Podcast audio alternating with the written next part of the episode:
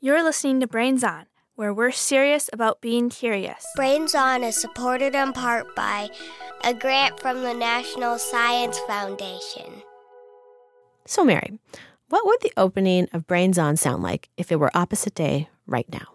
Maybe something like this?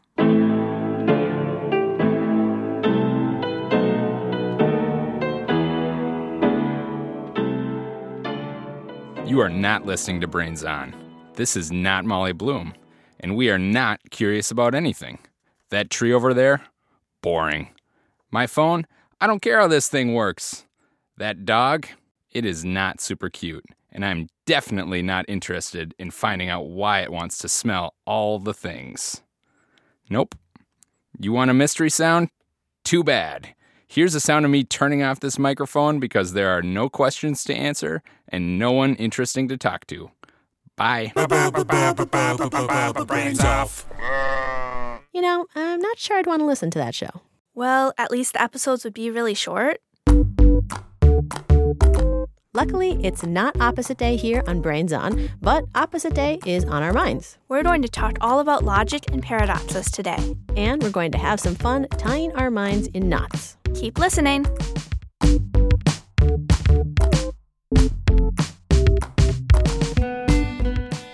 Listening to Brains On from American Public Media, and here with me today is 15 year old Mary Moore from Lakeshore, Minnesota. Hi, Mary. Hi, Molly.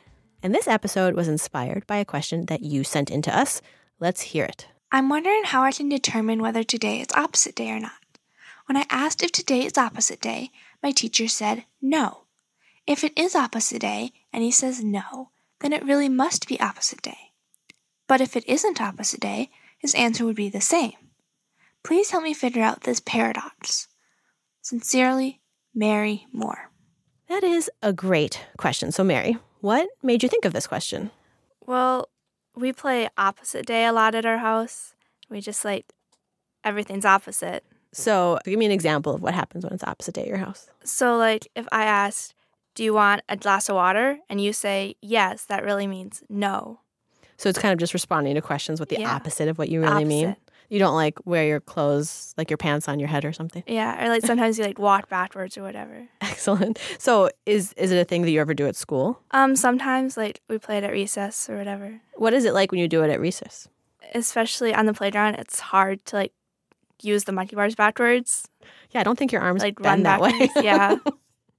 um, so, is it hard to understand what you and your family are talking about when it's opposite day at your house? Well, sometimes because like if you ask the question backwards of what you really mean to ask, and then they answer it backwards, it gets all confusing. You're like, what are we talking about here? So, how would you describe what a paradox is? It's a puzzle that's confusing and doesn't really have an answer. Excellent. Well, we're going to dive more into paradoxes in a little bit, but first, we're going to look at opposite day and we're going to help you untangle the question that you sent us. How do you find out whether it's opposite day or not? And here to help us is Justin Khoo, who's a professor of philosophy at MIT.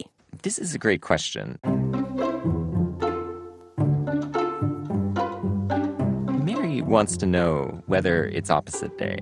Opposite day is the day when you say the opposite of what you really mean. Suppose Mary, in wanting to know this, asks her teacher, who does know whether it's opposite day, Is it opposite day? Okay, so now we, we can think about whether the answer to this question could really tell Mary whether it's opposite day or not. So let's suppose that it is opposite day. Well, then Mary's teacher should say no. No, it's not opposite day. And that's because, since it is in fact opposite day, Mary's teacher should say the opposite of what she really means. But let's suppose that it's not opposite day. Then Mary's teacher should also say no, because she should just say what she means, and it's not opposite day, so no would be the right answer.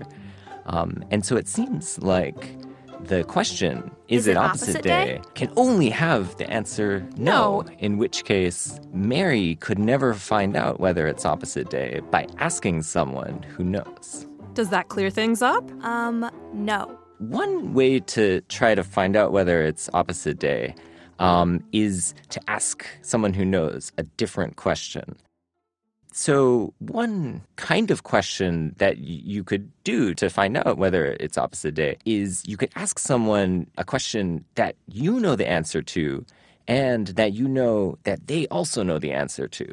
Let's suppose for a second that Mary knows that her name is Mary and that she also knows that her teacher knows that her name is Mary. Then Mary could ask her teacher, Ms. Brown, is my name Mary? Okay, so now we can sort of see how the answer to this question might allow Mary to infer whether it's opposite day. So suppose that the teacher says Why, yes, your name is Mary. to the question, Is, my, name Mary? Well, then Mary can infer that it is not opposite day. Because if it were opposite day, the teacher would have had to say no, because then she would have had to say the opposite of what she meant. But if the teacher says, No, your name is not Mary. then Mary can infer it really is opposite day. Your name is not Mary. This isn't school, and class can throw away their homework. We're going to study on the playground and climb on our desks. Oh, and the cafeteria food is actually delicious. Mary to me seems like a natural philosopher. The opposite day question and puzzle is exactly the kind of issue that animates philosophers and gets us thinking and excited.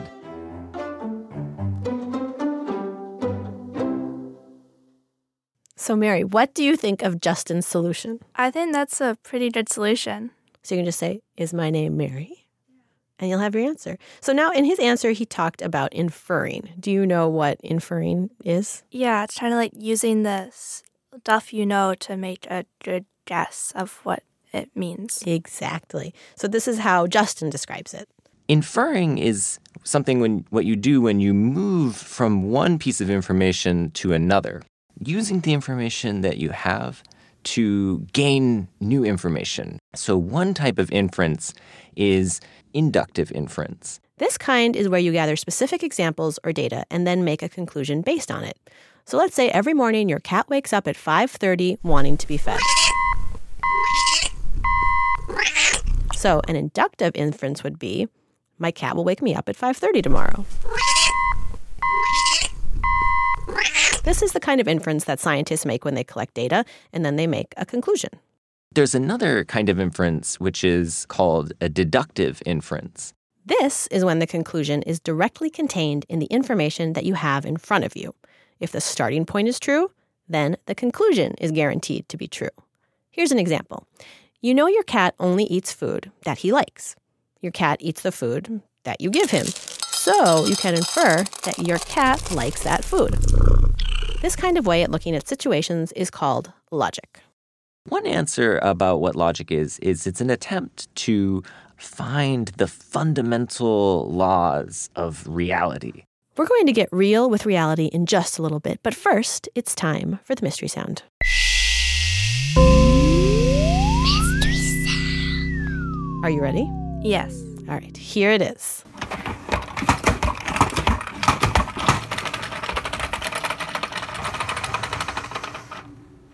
Any guesses? Sort of sounds like gears turning, maybe paper shuffling. Okay, something turning or shuffling. Excellent. Well, we are going to hear it again in just a little bit. And while you puzzle through that, we have a special guest here. Agustin Rayo is a philosophy professor at MIT who specializes in paradoxes. Thanks for being here today. Oh, I'm so delighted to be here. What makes a paradox a paradox? It's about having some principles which all seem true and a bit of reasoning which seems like it's got to be right and a conclusion that has got to be wrong. And then what's interesting is that because a valid piece of argument can't take you from something true to something false, you know that you've made a mistake somewhere. And the challenge is to find the mistake. What's your favorite paradox or puzzle? There's a paradox which I think is the hardest paradox ever. And that's the liar paradox. And it's really, really easy to state. So you take a sentence that says, this very sentence is false. Okay, this is Molly interrupting for one minute because this is a little confusing. The liar's paradox is just one sentence. And that one sentence is this sentence is false. That's the sentence. This sentence is false. So the sentence is saying that itself is false. Okay? Okay. And then you ask, okay, so is that sentence true or is it false? And it's very hard to know what to say because if it's true, then what it says is true, but it says it's false. And if it's false, then what it says is not true, but it says it's false. So it's not false. So it's true. So no one's ever been able to find like a definitive answer to that. That's right. So many, many people, myself included, have suggested ideas about how one might go about it. But very often, the only person who thinks that's the right solution is the person who wrote it. And that's definitely true of me. I'm the only person in the world who thinks that my solution is the right one. What was the solution you came up with? Well, my solution is really radical. What I think is that language doesn't come with ready made meanings. So it's not like we use words and each word is like a little box that has its meaning. Instead, what happens is that as we communicate, we build meanings on the fly. And what goes on in the liar paradox is that there are reasons that uh, the right meaning cannot be built. So it's a little bit like saying, uh, okay, let's play this game. Uh, let's play the game of doing something that Agustin is not doing right now. So Mary can win that game. Maybe she'll just scratch her head, and I'm not scratching my head, uh, so she'll win. But I can never win the game because if I try scratching my head, then I'll be doing something that I am doing. And if I try jumping up and down, then again, I'll do something that I am doing, so I can never win. And that's kind of what happens in the liar paradox. We try to build meanings, but it's built into the game we're trying to play that I'll never get to build a stable meaning. How, so how what, how does your brain feel when you think about these things, Mary? It's just like it. It's like it messes it up. It's like twisting it and pulling it. And you really like math. Yeah, I do. So do how does math make your brain feel? I don't know. Math is kind of simple for me. It's just like That's it all very- makes sense. So that's very clean, and this is Yeah, sort of like the It's opposite. like messy. Well, I just wanted to say to Mary that sometimes when you feel like your mind is being stretched and churned, that's only making it stronger. It's like exercising a muscle. Then at first it hurts a little bit, but uh, then you have a bigger muscle and you can do it, you can use it to do really cool things. So I say keep working that mind. Thanks for answering my questions. Oh, of course, anytime. Yeah, I had lots of fun. Thank you. Do you have questions or paradoxes you'd like us to tackle on Brains On? A mystery sound to share? Or maybe you want to send us a drawing or a high five? Then email us. The address is hello at brainson.org. And if you share your ideas with us, you'll join Ben on the Brains Honor Roll. He sent us this question. How do erasers erase pencil marks? Oh, erasers? That's easy. It's, um, I mean, everybody knows that it's, um, Listen for the answer to that question during our moment of um at the end of the show. and the latest group to be added to the Brains Honor Roll. Keep listening.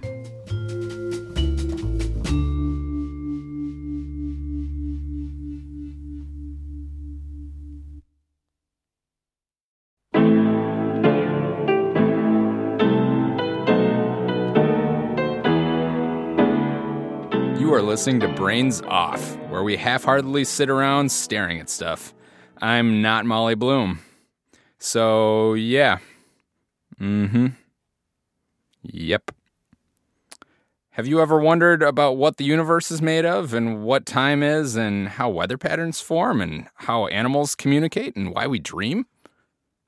Yeah, me neither.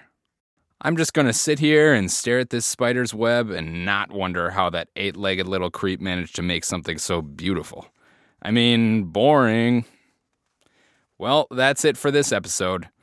Don't tune in next week. Seriously, don't. It's gonna be really boring. Whatever. Bye. Brains off. You're about listening to Brains On from American Public Media. I'm Mary. And I'm Molly. Okay, Mary, are you ready to hear the mystery sound again? Yes. All right, here it is.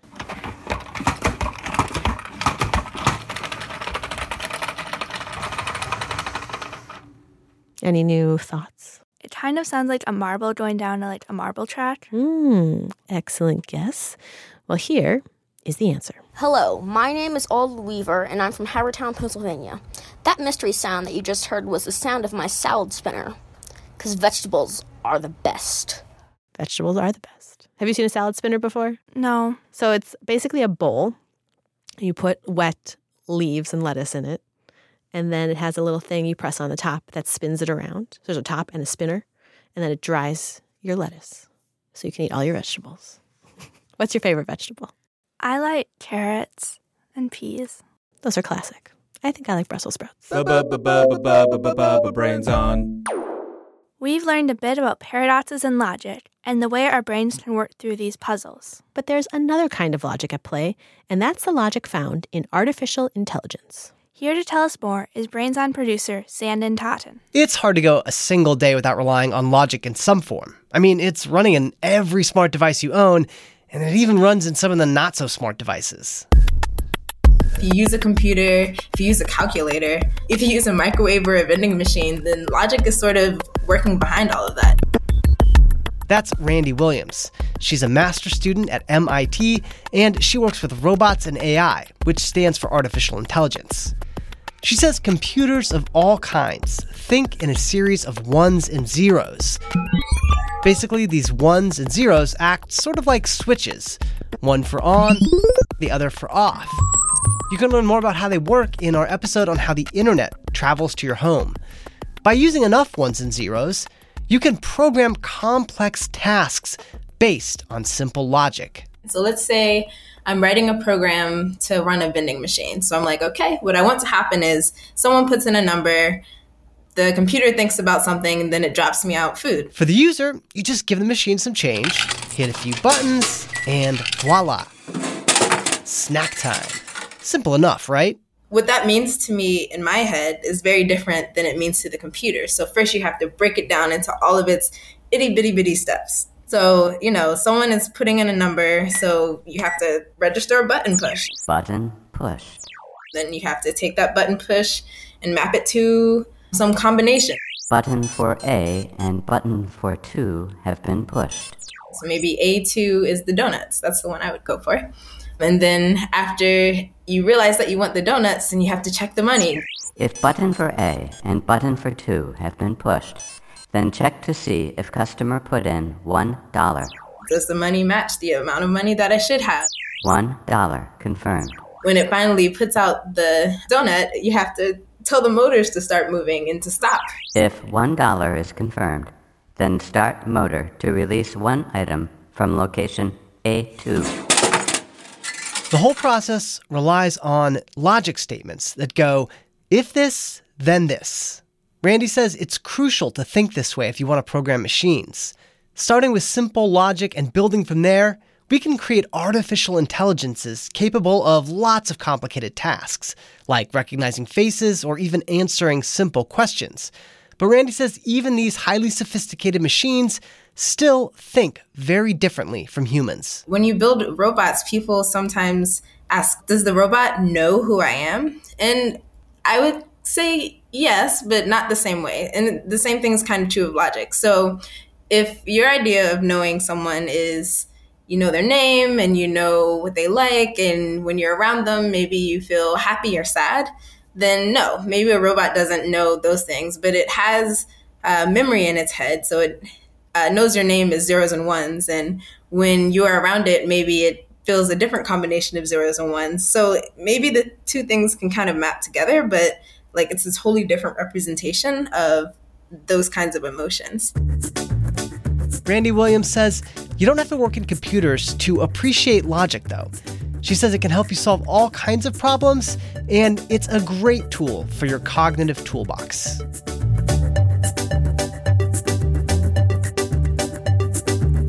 Answer to the question, is it opposite day, will always be no. But you can find the answer by asking another question and inferring the answer. Paradoxes should seem absurd or contradictory, but may actually be true. And logic is an important part of how we program everything from vending machines to artificially intelligent robots. And now, before we go, it's time for our moment of um. Um, Hello, my name is Ben, and I live in Lee's Summit, Missouri. My question is How do erasers erase pencil marks?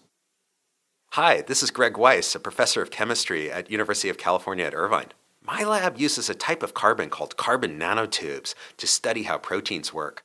Carbon is an element found on the periodic table, and it can be found in different forms. In this pencil that I'm holding, the carbon atoms are in the form of sheets called graphite. And when you write with a pencil, as I'm doing now, the paper turns color, it turns dark. But what's happening is a sheet of graphite is being left behind on the paper.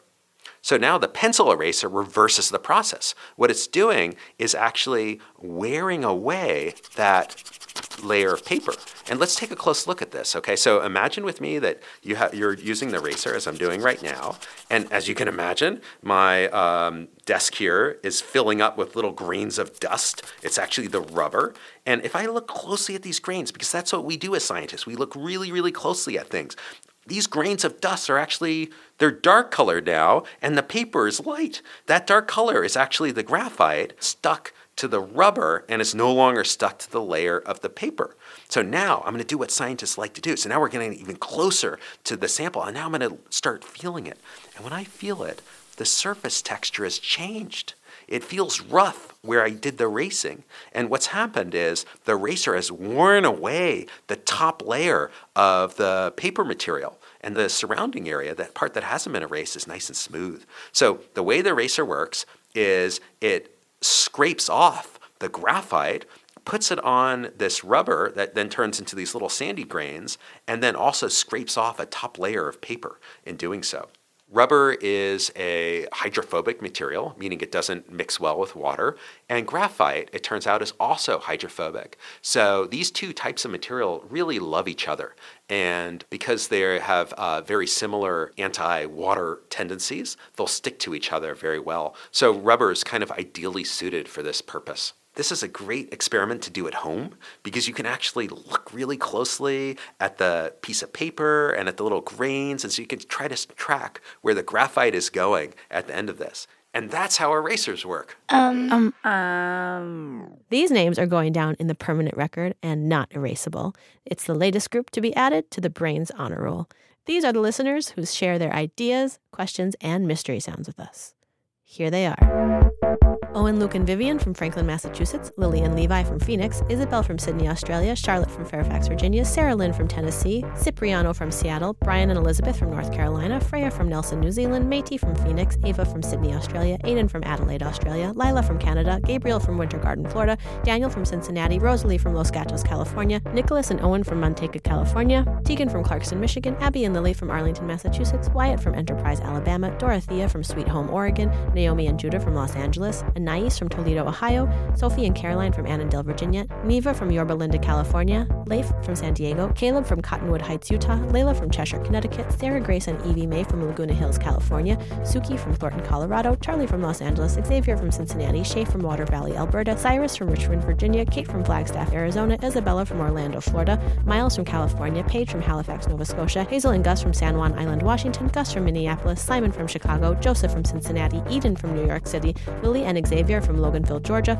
Lincoln from Fir Island, Washington, Caitlin from Coralville, Iowa, Henry from Canberra, Australia, Reese and Sebastian from Albany, Lucho from Isla Bastimentos, Panama, May from Denver, Eva from Newton, Massachusetts, Chloe from Boulder Creek, California, and Theo from Greenfield, Massachusetts.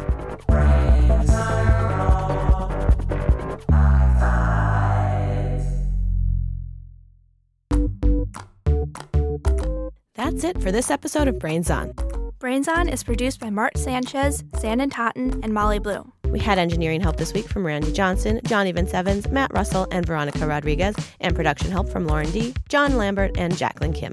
Brains On is supported in part by a grant from the National Science Foundation. Many thanks to Kieran Moore, Brandon Santos, Elizabeth Dunbar, and Senora Sandoval's third grade class. If you want to hear more Brains On, you can find all our episodes at brainson.org. or listen on your favorite podcast app. We're on Apple Podcasts, Google Play, Spotify, Radio Public, basically wherever you get your podcasts. And if you're a fan of the show, consider leaving a review in Apple Podcasts. It helps other people find out about the show and brings smiles to our faces and joy to our hearts. You can also find us on Instagram and Twitter. We're brains underscore on. And Facebook too. We'll be back soon with more answers to your questions. Thanks for listening.